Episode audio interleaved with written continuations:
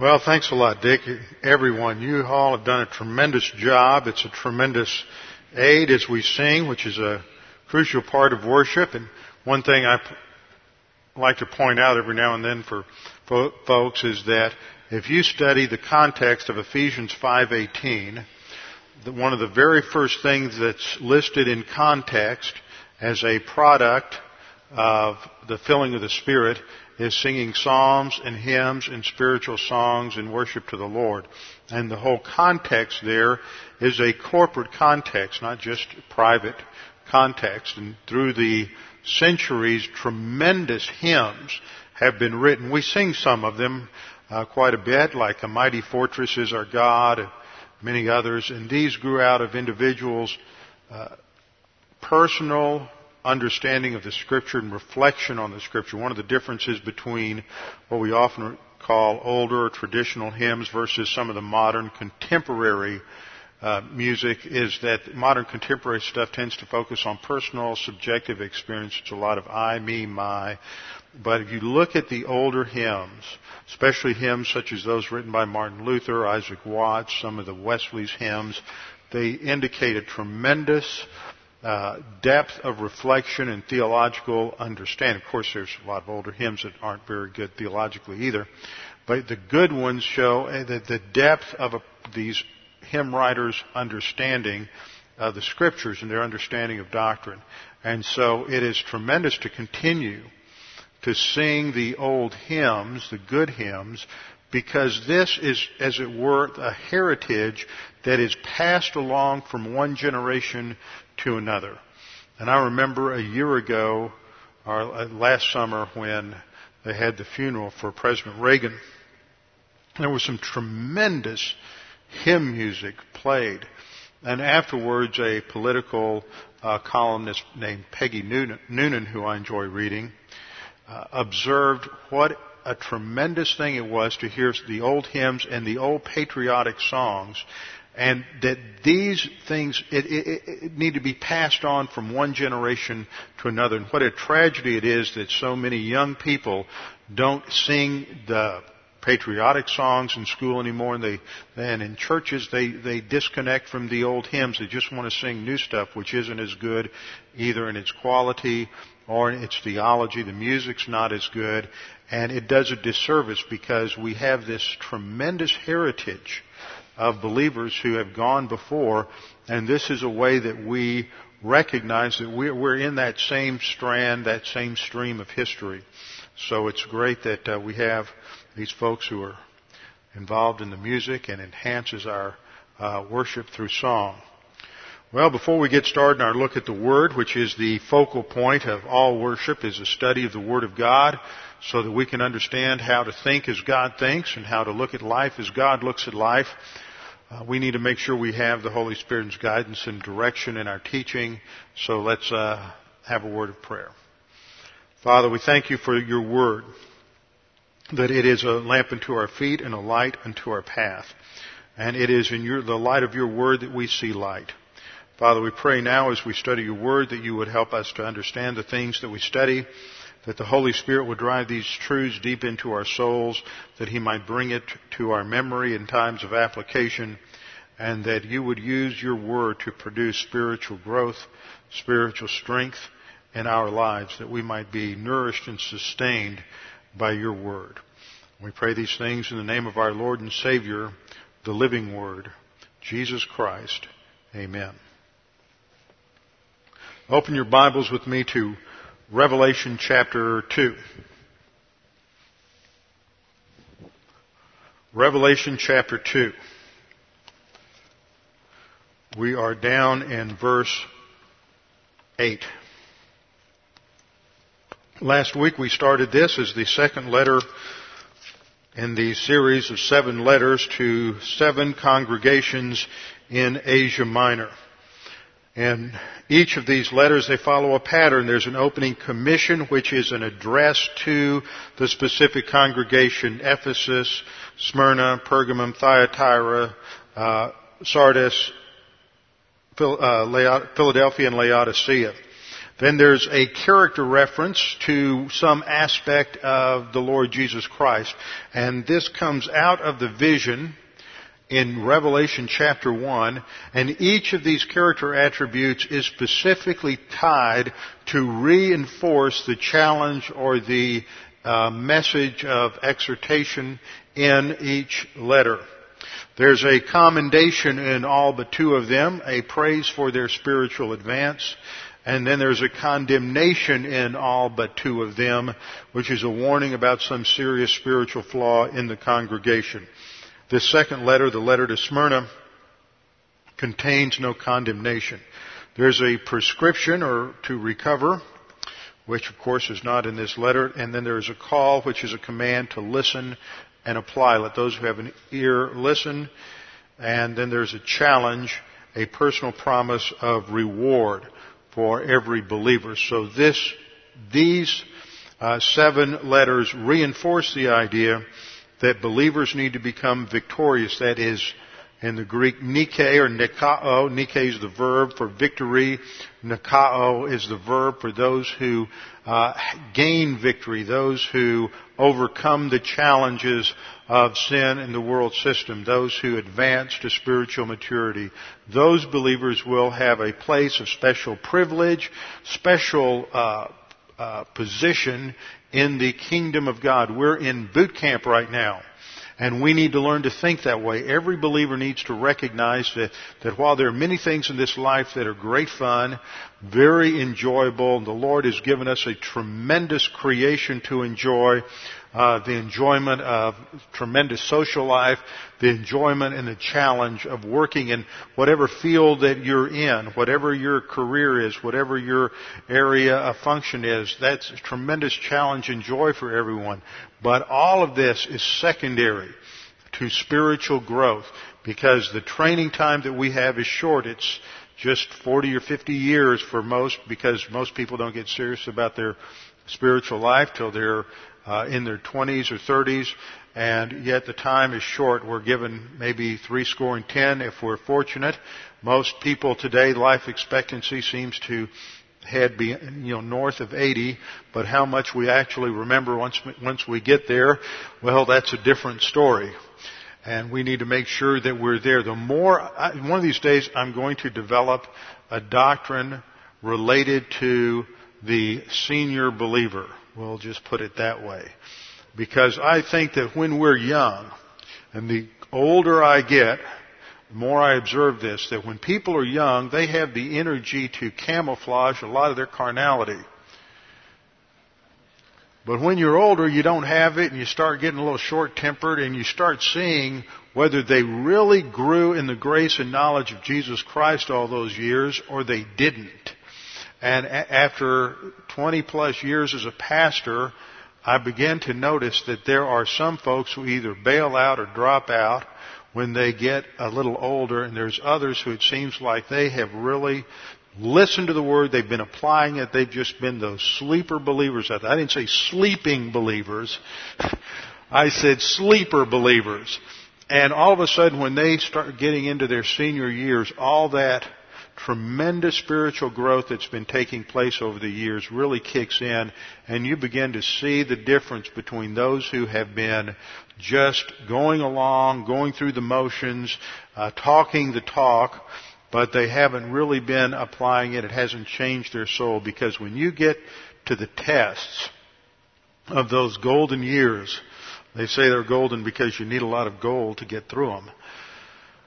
But as you get there, and as we get there, it's it's not a pretty sight. I watch see this more and more and experience it a little more and more. And you think, well, you're just young. Yeah, well, you all know once you hit 50, it's all downhill. And uh, but the tests that come really do challenge how much doctrine there is in our soul. So we need to uh, focus on learning the Word and making that our priority.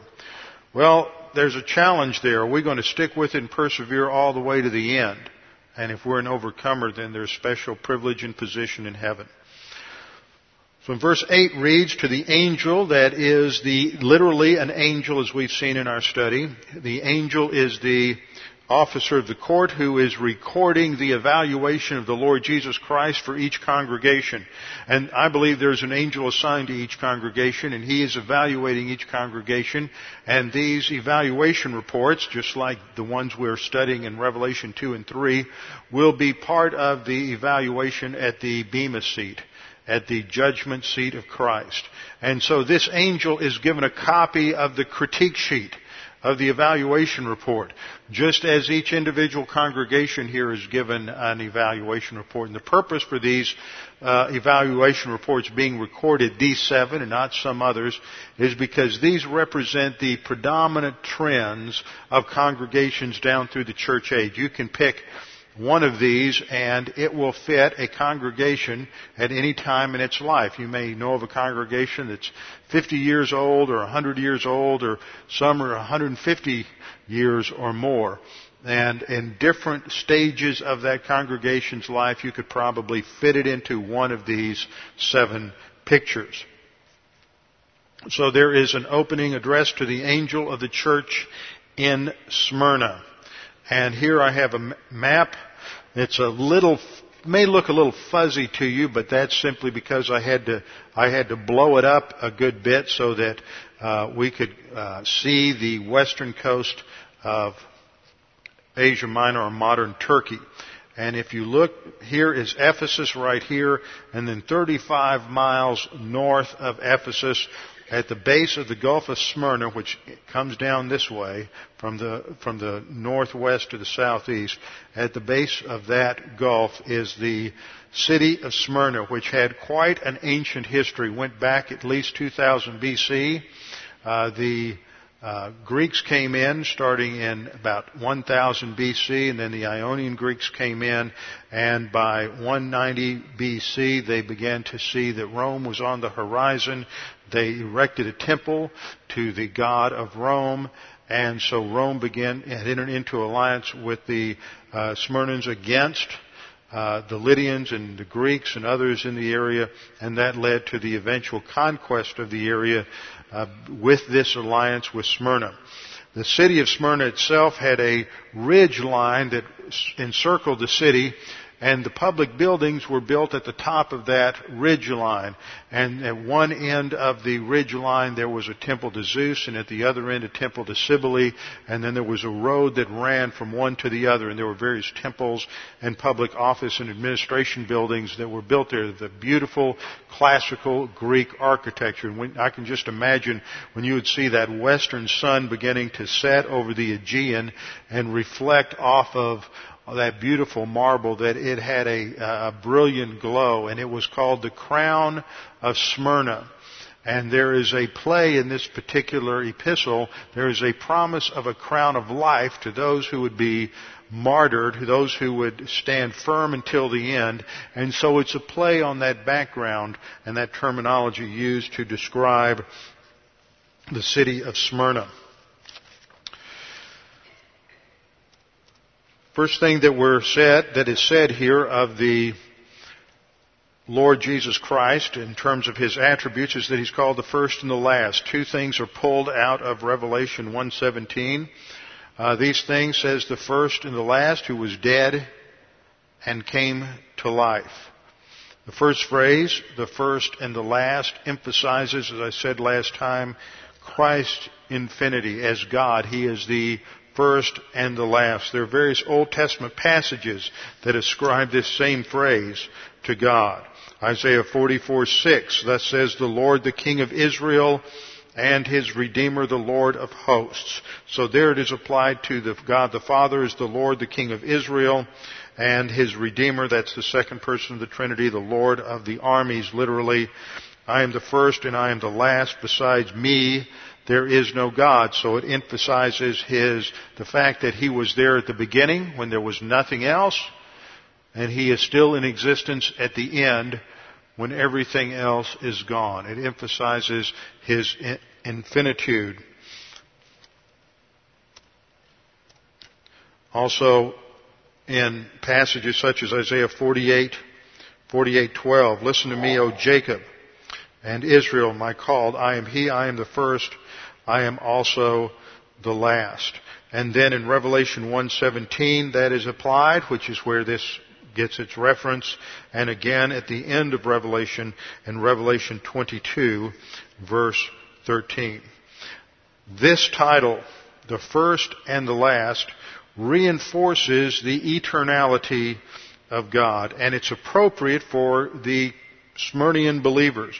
Because what we'll see in this particular chapter, in this particular letter, is that they are going to go through some intense persecution and there will be a large number in that congregation that will not survive. They will be arrested, they'll be tortured, and they will be put to death. One of the things that uh, happened in the history of Smyrna because of their alliance with Rome, they had been given several temples that, uh, or they had erected several temples to emperor worship. And once a year, starting in the reign of Diocletian, they had to reaffirm their loyalty to the emperor. And they had to go into the temple and they had to say that uh, Caesar was Lord and they had to burn incense to Caesar. And this was a strong theological statement. Now there were some, of course, who thought, well, it doesn't mean anything. I'm just going to go along to get along and not worry about it. But no one in the ancient church took it that way. There might have been a few, but the vast majority understood that if you were a believer in the Lord Jesus Christ, you had to take a stand and you could not ever say that Caesar was Lord. And so if you did not have a certificate on your person, when you were stopped and questioned, saying that you had affirmed your worship of Caesar, then you would be sent to jail and you would, which was just a short period of time for, for torture before you were executed. It was a death penalty offense. And so there's a warning that we'll see in a couple of verses that there would be an intense period of, of testing, of, of uh, uh, testing that would last for 10 days. The second reference, so the first title, in, in summary, the first title indicates that Jesus Christ, as the first and the last, would always be present at every instant of the suffering, no matter what would happen. There is also another emphasis, and that is that he was, because he is the first and the last, he will outlast any and all creaturely opposition. That Rome would never be able to destroy the church, even if it wiped out the local congregation in Smyrna, the church itself would go on, that because Jesus Christ is the first and the last, no human government would ever be able to destroy Christianity. Now the next phrase that comes up is the phrase, the one who was dead and came to life. The one who was dead and came to life. Now here it's important to pay a little attention to the Greek grammar. The word that is translated was here, the word was dead, is the Greek verb ginomai, plus the noun for dead. I should have underlined the was rather than the dead. The ginomai is an aorist passive indicative an aorist passive indicative. Now the significance of this is that the aorist tense is understood as a culminative aorist. That means that the the, the aorist simply summarizes the past action as something that happened in the past, but it can have three different emphases. It can either indicate the beginning of a past action, it can just simply summarize the past action, or it views the past action as being complete. And that's what a culminative aorist does. It emphasizes the completion of the action. And so what the title, the way the title should be translated is the one who became dead. See, ginomai isn't the verb to be, eimi. It is a word that means to come into existence or to, something happened. And so it should be translated that he became dead. It is a completed action. It's a passive voice indicating that he received the action of the verb. He received death. And this reinforces what Jesus said on the cross that he did not die from the suffering. He did not die from the torture. He didn't die from the crucifixion itself. He gave up his spirit when he had completed the work of salvation. He simply bowed his head and said, Father, into thy hand I commit my spirit. So he became dead. It is a, he received the action of death. And then he is the one who came to life. And this is the verb zao. The verb zao is also in the aorist active indicative. It means to live or to have life.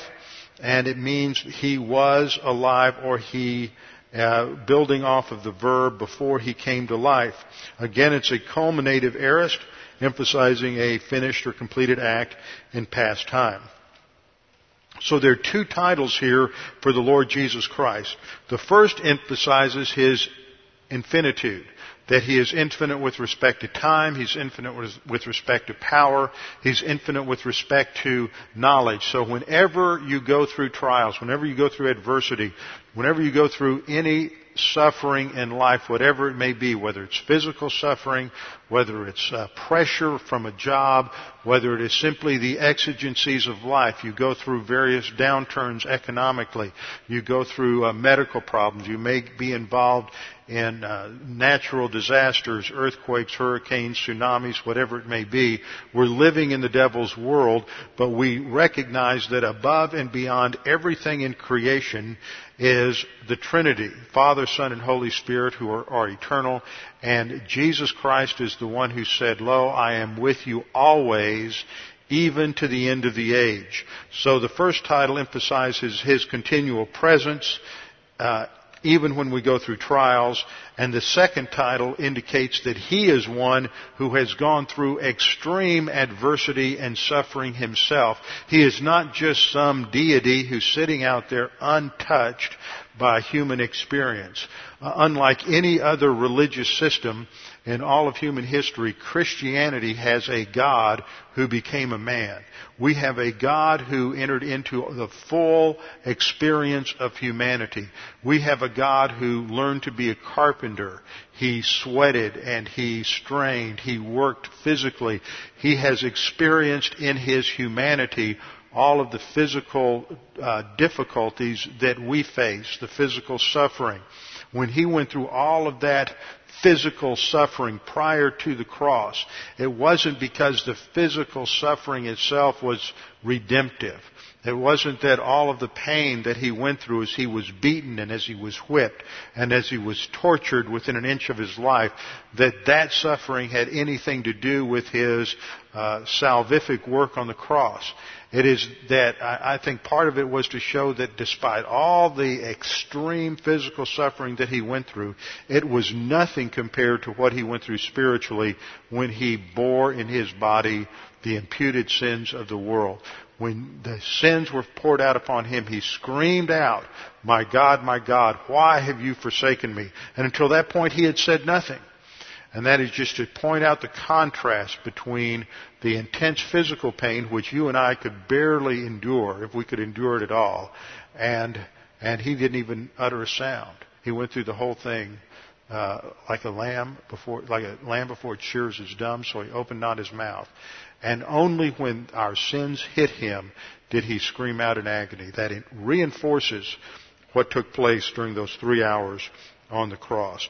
But he is a God who is touched by the same t- adversity that we've gone through. Now we come to the basic commendation in verse 9. Verse 9 gives us the basic commendation. It begins, I know your works. Now if you're using a New American Standard or an NIV, it doesn't have that. But the phrase, your works, is, at, is there in the majority text. It's also part of eh, there in, if you're in the King James or New King James based on the TR. And it's there in every other one of these uh, short evaluation reports, so I think that it should be there. It was left out during, as part of some copyist error, overlooked it, but it should be there. The term works is not specific. It's a general term. It is simply a summation of their production in the Christian life. He, Jesus Christ is viewing them as the judge of the church, as we have seen, the priest judge of the church, and he is saying, I know everything that's gone on in your church. The verb here for know is oida, which shows that he has a complete knowledge. It emphasizes his omniscience. It is not an acquired knowledge. It is an intuitive knowledge related to his omniscience. He knows immediately and completely everything that has gone on in the congregation. So he begins by saying, I know your production. You can't hide anything from me. You can't pull the wool over my eyes. It doesn't matter what it looked like you were doing. I know exactly what characterized your Christianity. I can therefore be the honest, objective evaluator. I know your application. And then this is followed in the text by the Greek uh, kai, or the Greek conjunction kai, which in most translations is translated as a simple conjunction. I know your works and your tribulation and poverty, but you are rich. And that has missed the point of the text.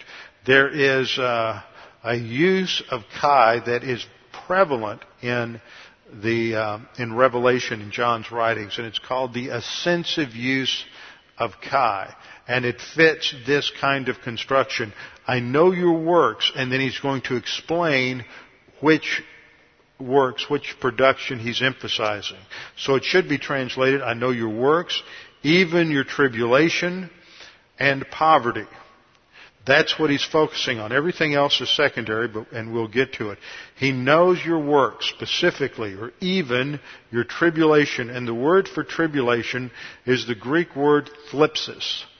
The Greek word thlipsis, which means literally to crush, to press, to compress, or to squeeze. Hence, it's translated as various ways as tribulation. I don't like using the word tribulation here for obvious reasons. You get it confused with the tribulation, with that seven year tribulation that comes after the rapture. That's not what it's talking about. It's talking about the adversity or the affliction that these believers were enduring. He's talking about the external pressure of the negative circumstances of life, whatever they may be, whether they're, they're caused by political oppression, whether they're caused by the opposition from the Jews that were in the area that uh, uh, claimed to be Jews, as it says, but they were not. It says, I know your works, even your tribulation and poverty, but you are rich. And I know the blasphemy of those who say they are Jews and are not, but a synagogue of Satan. So what we see in this verse at the end is that there's two areas where they were coming under uh, opposition. One area came from the political system of Rome because of their failure to uh, bow their uh, their heads in allegiance to Caesar as God. And the other came from the large Jewish community that had existed in Smyrna since at least the second century BC. So this large Jewish community was very much opposed to the Christians and in many cases it was the Jews that were stirring up the Roman political power to oppress and persecute the Christians. That's why they're connected here. So John writes, or actually the Lord Jesus Christ evaluates by saying, I know your works, even your tribulation, that is the uh, various forms of adversity that you're going through, and your poverty. And the word for poverty here is a different word. Let me skip ahead a minute. I had some other verses there. Here we go. The word for poverty in this passage is this first word on the screen, ptocheia. Ptocheia. P-T-O-C-H-E-I-A. Ptocheia. Now, there's another word in the Greek for poverty, and that's the second word, which is penes. The difference is that the word here refers to a complete, abject poverty. It's ta- talking about people who have lost everything. They don't have a home. They don't have material possessions at all. The only thing they have is the clothes on their back. And this is a result of the persecution and oppression that they were enduring. It's in contrast to penes, which is another word for poverty, and this refers to those who are poor and helpless, but they're not in abject poverty. They may have a place to live, they may have some clothes, they may have uh, bare, uh, the, the bare necessities of life, but they have something. Whereas those who are to- ptocheia have absolutely nothing. And so in this verse, the Lord says, I know your adversity and your abject poverty, that you have lost everything. And they've lost everything because they were believers in the Lord Jesus Christ and they refused to deny Him. Now, when the Lord says, I know your tribulation, your adversity, we should be reminded of a few verses. John 16:33 as the Lord was giving last minute instructions to his disciples, he said, "These things I have spoken to you that in me you may have peace." In the world you will have tribulation. That is, as you're living in the cosmic system, surrounded by those who are uh, politically opposed to Christianity, surrounded by those who have rejected God, uh, surrounded by those who have rejected the Creator God, you will constantly come under opposition, under persecution, and under adversity. However, in me you may have peace. Now, it's a subjunctive mood in the verb there indicating that it is potential and it's dependent on the believer's volition as to whether or not he is applying doctrine in order to have peace. And then the Lord concludes, be of good cheer, I have overcome the world. Because Jesus Christ overcame the world. There's our same verb, nikao, that we have in the overcomer or victorious passages at the end of each of these letters. That we overcome the cosmic system as we advance and mature in the Christian life.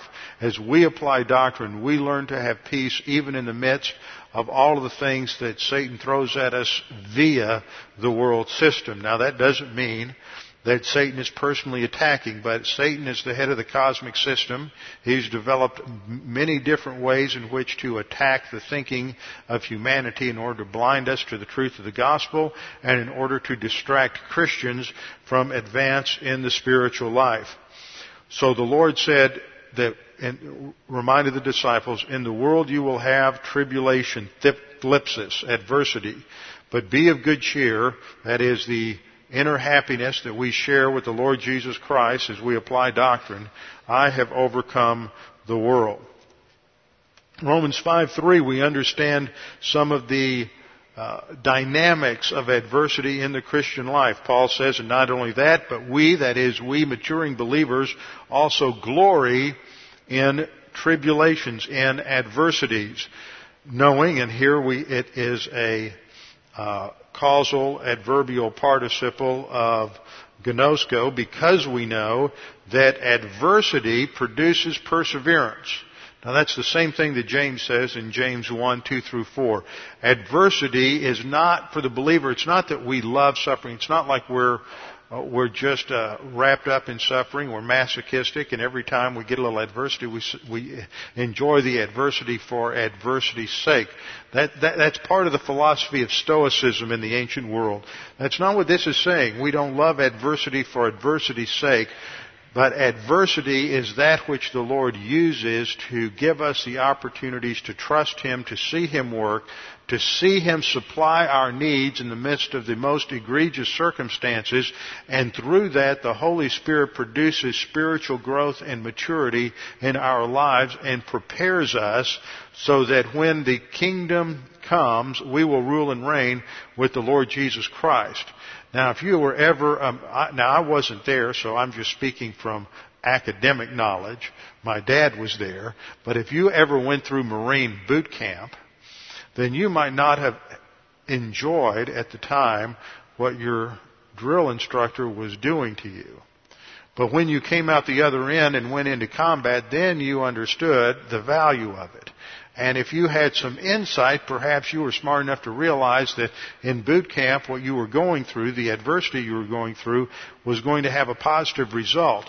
While you didn't enjoy the adversity in and of itself, you understood that if you didn't go through it and master those situations, then you would be in trouble when you came out the other end and actually went into combat. That's the idea in Romans 5, 3, as well as in James chapter 1. One of the other reasons that we go through this kind of adversity is so that we can comfort other believers. As you go through certain kinds of adversity in life, as you mature and you get up into your 50s or your 60s, and you have gone through this using the Word of God, applying the faith rest drill, applying all of the problem solving devices, that gives you an opportunity that when you see that same kind of thing happening with some younger believer, some young couple in their 30s just getting started, all of a sudden they go through a situation where they uh, lose everything that they have, or they go into bankruptcy. Uh, they have a health problem. Uh, the wife or the husband comes down with uh, cancer or some other serious injury. Then you've gone through that, and you've seen the Lord work in your life, and you can be a, an encouragement to them. That's what the scripture teaches when it says we're to encourage one another. You can come along and give them that practical uh, advice from your perspective of how the Lord worked through you, and that is an encouragement to someone else. And this is what Paul talks about in 2 Corinthians 1 4. That God is the one who comforts us in all our adversity, that we may be able to comfort those who are in any trouble with the comfort with which we ourselves are comforted by God.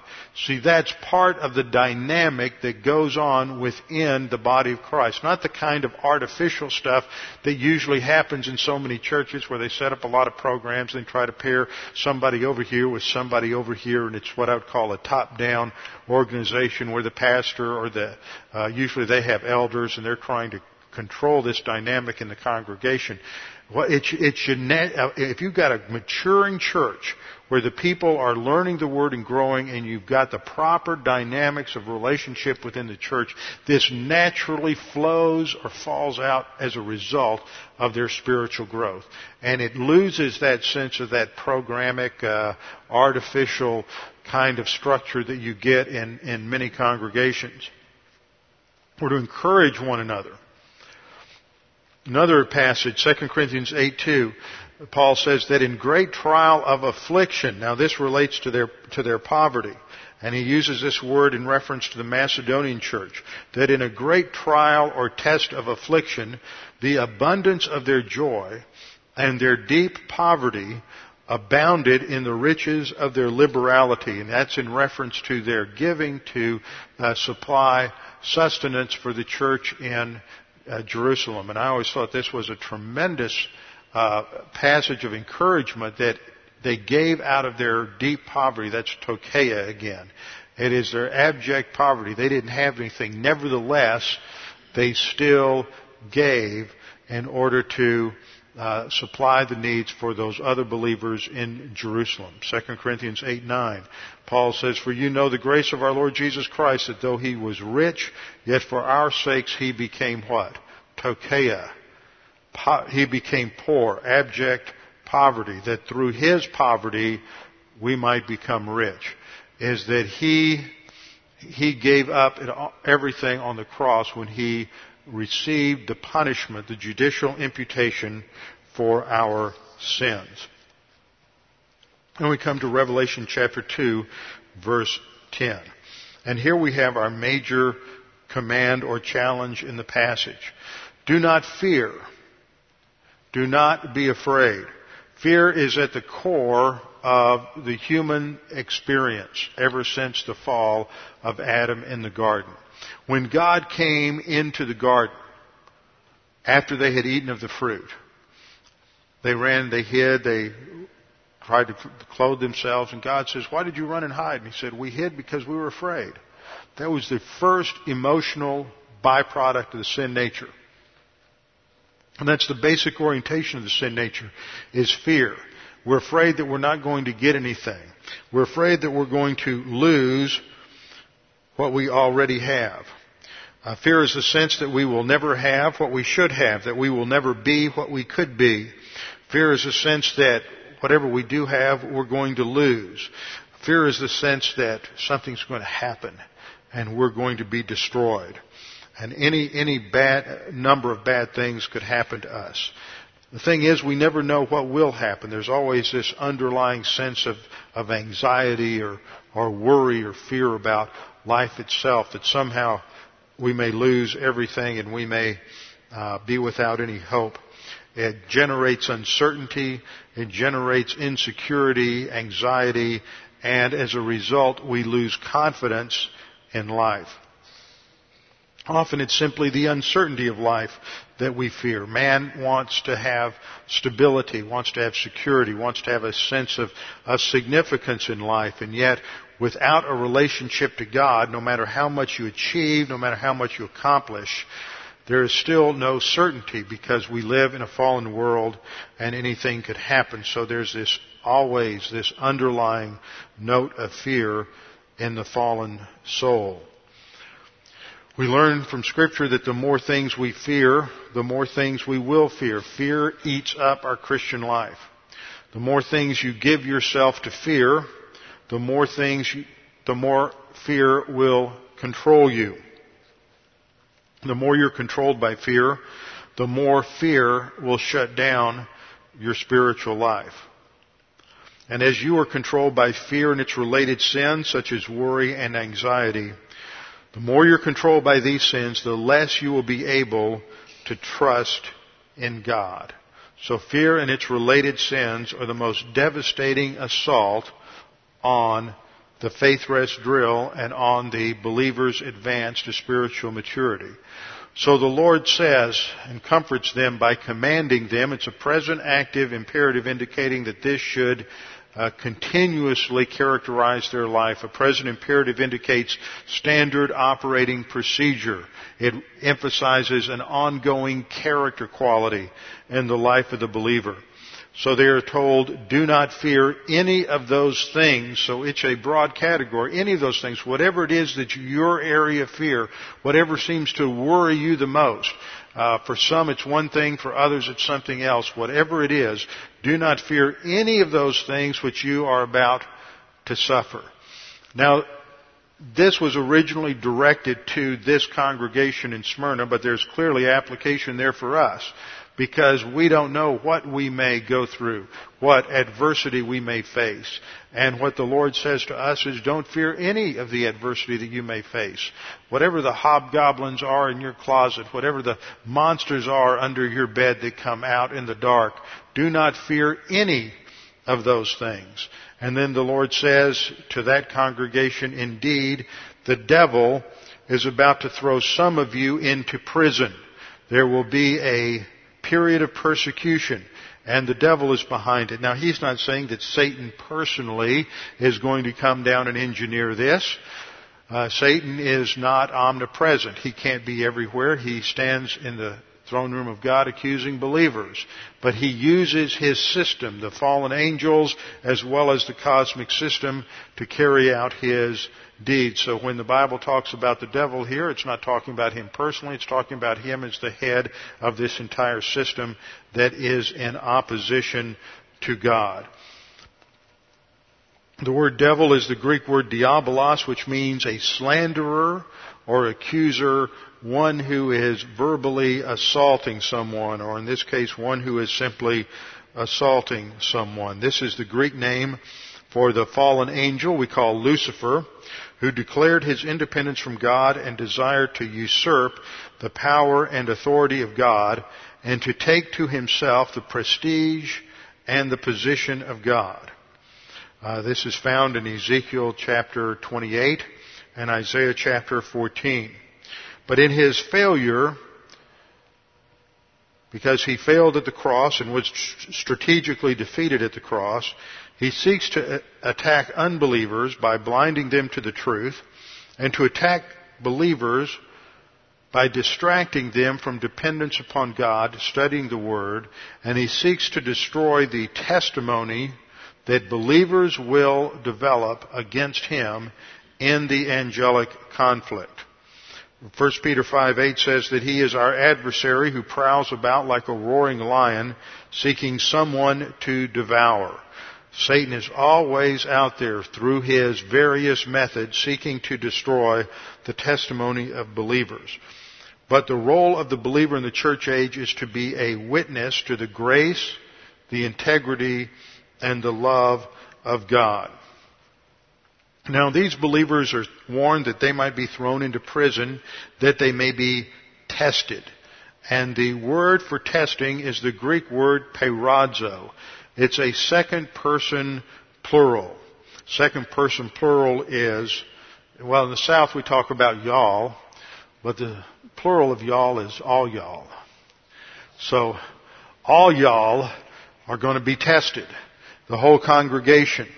The subjunctive mood emphasizes the possibility or the potential of testing. It's not sure that it's going to happen to every single one, but for every believer, we will go through different categories of adversity in the Christian life. It says that, they, they, that you might be tested. And the word for testing, this word peirazo, indicates an evaluation procedure. And testing is the means by which we are advanced in the spiritual life. We go through all kinds of tests. We go through tests related to people. We go through tests related to circumstances. We go through tests related to our own sin nature. Often those are the worst. We just get in positions where we're really drawn to handle the situation through different kinds of sins, whether, whether they're mental attitude sins such as anger or resentment or bitterness uh, desire for revenge, or whether they they're through sins of the tongues. We're going to uh, sins of the tongue. We're going to slander someone or or gossip about someone, or whether it's through some sort of overt uh, act, through abuse or through uh, uh, intimidate, physical intimidation or some other form of physical sin. Uh, that's often the test is are we going to control the sin nature? We're going to apply doctrine so we don't sin as opposed to yielding to the sin nature which is always the simplest course of action. Now I want you to note that this verb is a, is an aorist passive subjunctive and the next verb that you may be tested and you will have. That's the future active indicative of echo the future active indicative, which indicates the indeterminate future, but it still has a sense of immediacy. It's going to be soon. It's not talking about some, something that may happen in the next generation or the next generation of the church. It's talking about that specific congregation. They may be tested or evaluated and they will have adversity for 10 days. Now that has brought up a, a series of different uh, interpretations. What were the 10 days? And there are a number of different options that have been suggested. Now three of these options I think just don't quite hold water.